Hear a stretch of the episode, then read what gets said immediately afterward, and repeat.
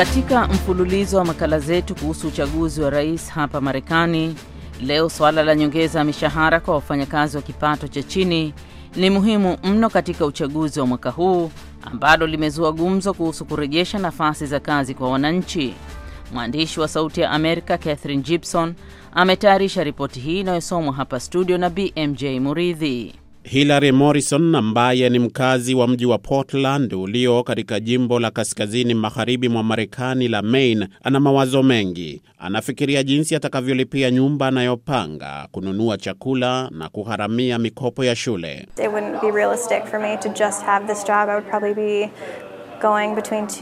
Haitoshi kwangu mimi kuwa na kazi hii moja ya kuuza kwenye baa. Inabidi nitafute kazi nyingine ili kujiendeleza.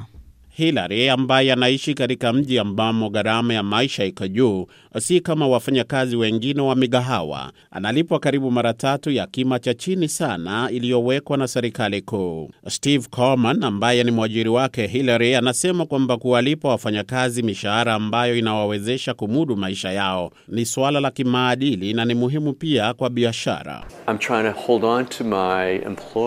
Najaribu niwezavyo kuwatendea wema wafanyakazi wangu ili wasitoroke kazi. Coleman anasema kuwa wafanyakazi katika mgahawa wake wana bidii kubwa kwa kuwalipa zaidi ya dola tatu na senti 75 kwa saa, ambayo ndiyo malipo rasmi yaliyowekwa na kanuni za serikali kuu.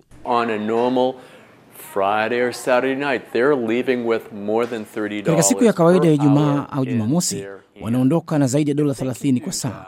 Kama wanaweza kupata pesa kama hizo kwa siku mbili tu, basi wanaweza kujikimu kimaisha.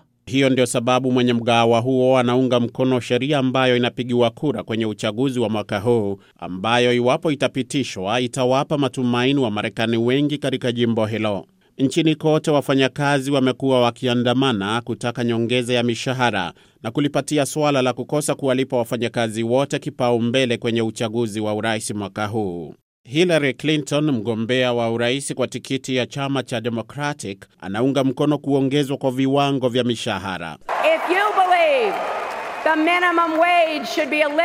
Iwapo unaamini kuwa mshahara wa chini kabisa unafaa kumwezesha mtu kugharamia maisha na kwamba kila mtu anayefanya kazi hafai kulea watoto wake katika umaskini, basi jiunge na mimi. Mpinzani wake wa chama cha Republican Donald Trump anazitaka serikali za mitaa na majimbo kujiamulia zenyewe njia zitakazokuza na kuimarisha chumi zao.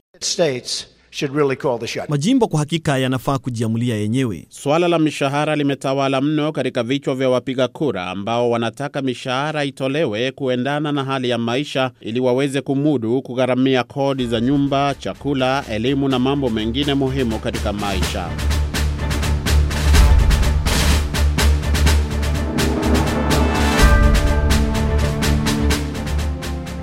Na swala jingine katika kampeni za mwaka huu ni tofauti za mapato miongoni mwa Wamarekani, ambapo utafiti umebaini kwa watu milioni 49 hapa nchini wanaishi kwa hali ya umaskini, akiwemo mtoto mmoja kwa kila wanne.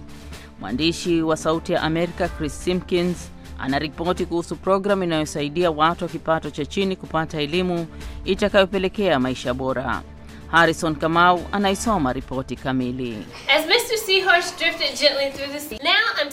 Shule hizi zimeanza safari kuelekea kwenye masomo ya juu na azma ya kupata ajira yenye mapato mazuri.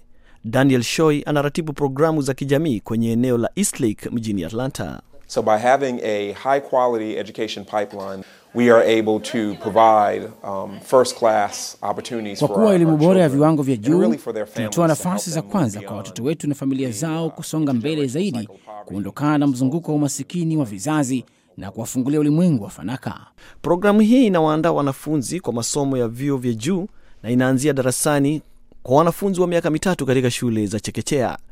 Masomo hayo ya wanafunzi wadogo yanalenga kuwapatia uelewa wa kusoma wanapofika darasa la tatu. Wanapoendelea kukua, wanaendelea kutiwa motisha ya kufanya vyema. Hatimaye wanahudhuria shule za upili za umma ambazo zinafuata mifumo ya hesabu, sayansi na teknolojia. Programu hiyo ya elimu ni moja ya zile za maendeleo zinazotolewa kwa vijana wa kazi iliyopewa jina la Purpose Built Community. Kufikia sasa, wengi wa watoto kutoka kwa jamii maskini pamoja na wale kutoka viwango vya wastani wanaimarika kielimu. Perez Chapman na familia yake walihamia Atlanta kutoka Eastlake miaka kumi na mitano iliyopita ambapo sasa yuko kwenye chuo huku akiwa na ajira ya muda. Anasema kuwa anafurahia kujua kuwa kuna mtu asiye wa jamii yake anayemjali na kwa hivyo kupata motisha wa kufaulu hata zaidi. Anasema kuwa msaada kutoka kwa walimu unahakikisha kuwa wanafunzi wako tayari kufaulu maisha.